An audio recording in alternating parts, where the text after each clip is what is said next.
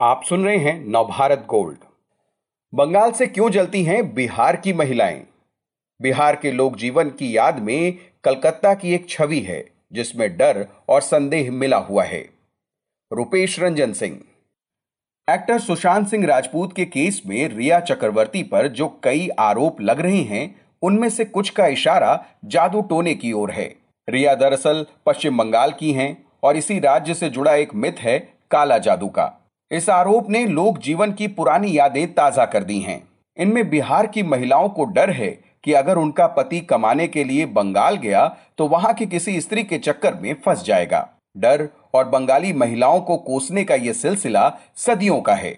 आइए बिहार के लोकगीतों में इन दो राज्यों की महिलाओं के बीच के द्वंद को देखते हैं। गवाना कराई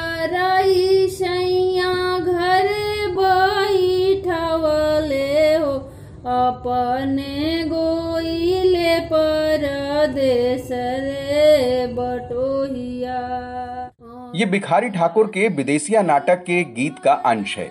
इसमें नवविवाहिता बता रही है कि उसके पति कलकत्ता चले गए हैं। वहाँ जाने के बाद से उन्होंने उससे सारे रिश्ते नाते भी तोड़ लिए हैं। वियोगनी नायिका और उसके विदेशी हुए पति को केंद्र में रखकर विदेशिया नाटक को लिखे हुए सौ से भी ज़्यादा साल हो चुके हैं। लेकिन आज भी जब बिहार का कोई पुरुष काम के लिए बंगाल जाने की बात करता है तो उसकी पत्नी के चेहरे का रंग उतर जाता है। वो शायद विदेशिया को जानती भी न हो, लेकिन अपने पति के विदेशिया हो जाने का डर उसे सताने लगता है। उसे डर लगता है कि उसका पति बंगाल जाकर वहाँ किसी बंगालन के जाल में फंस जाएगा और उसे भूल जाएगा।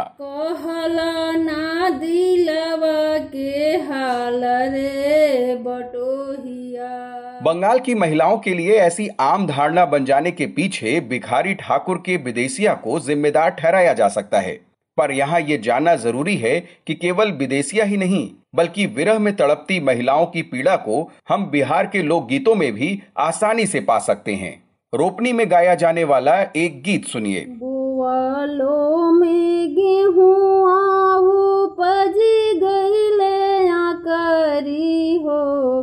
डाणारा बैठल प्रभु झखेरावल मुनि। इस गीत में महिला कह रही है कि पैदावार अच्छी नहीं हुई है, लेकिन फिर भी इसको बदल कर गेहूँ ले आऊँगी।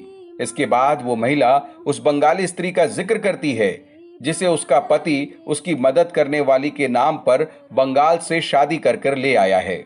वो अपना दुख जताते हुए कहती है कि गेहूँ तो मैं बदल लूँगी लेकिन उस सौतन का क्या करूँ जिसे तुमने घर में बिठा रखा है? गीत में आगे बताया गया है कि बंगाली सौतन के प्रति नफरत से भरी वो महिला एक दिन उसे जहर देकर मार देती है। कही तू ले रावल मुनिया। बिहार के लोग शुरू से ही कमाई करने के लिए घर से दूर जाते रहे हैं। दिल्ली, मुंबई, गुजरात, पंजाब का रास्ता तो उन्होंने इधर पिछले कुछ बरसों में देखा है, वरना पहले तो वो बंगाल का ही रुख करते थे। तब देश की राजधानी कलकत्ता थी। बंगाल पहुंचकर वहीं किसी औरत के साथ नया परिवार बसा लेने के किस्से आज भी बिहार के गाँवों में सुनने को मिल जाते हैं। बंगाल जाने के लिए पति कैसे अपनी नई नवेली पत्नी को मनाता है और क्या क्या प्रलोभन देता है, इसे लेकर शादी के वक्त कोहबर में गाए जाने वाला एक गीत इस तरह है। चूरा कूटा चूरा कूटा, सुनीता, सुबवा हो हम।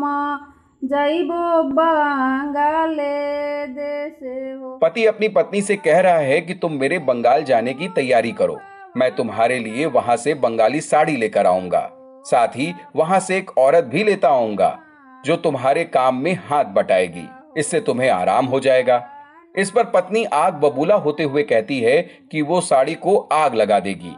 वो बंगाल से आने वाली औरत के अमंगल की कामना करती है। पति अपनी पत्नी को और भी कई प्रलोभन देता है लेकिन महिला किसी भी कीमत पर अपने पति को बंगाल जाने की इजाज़त नहीं देती।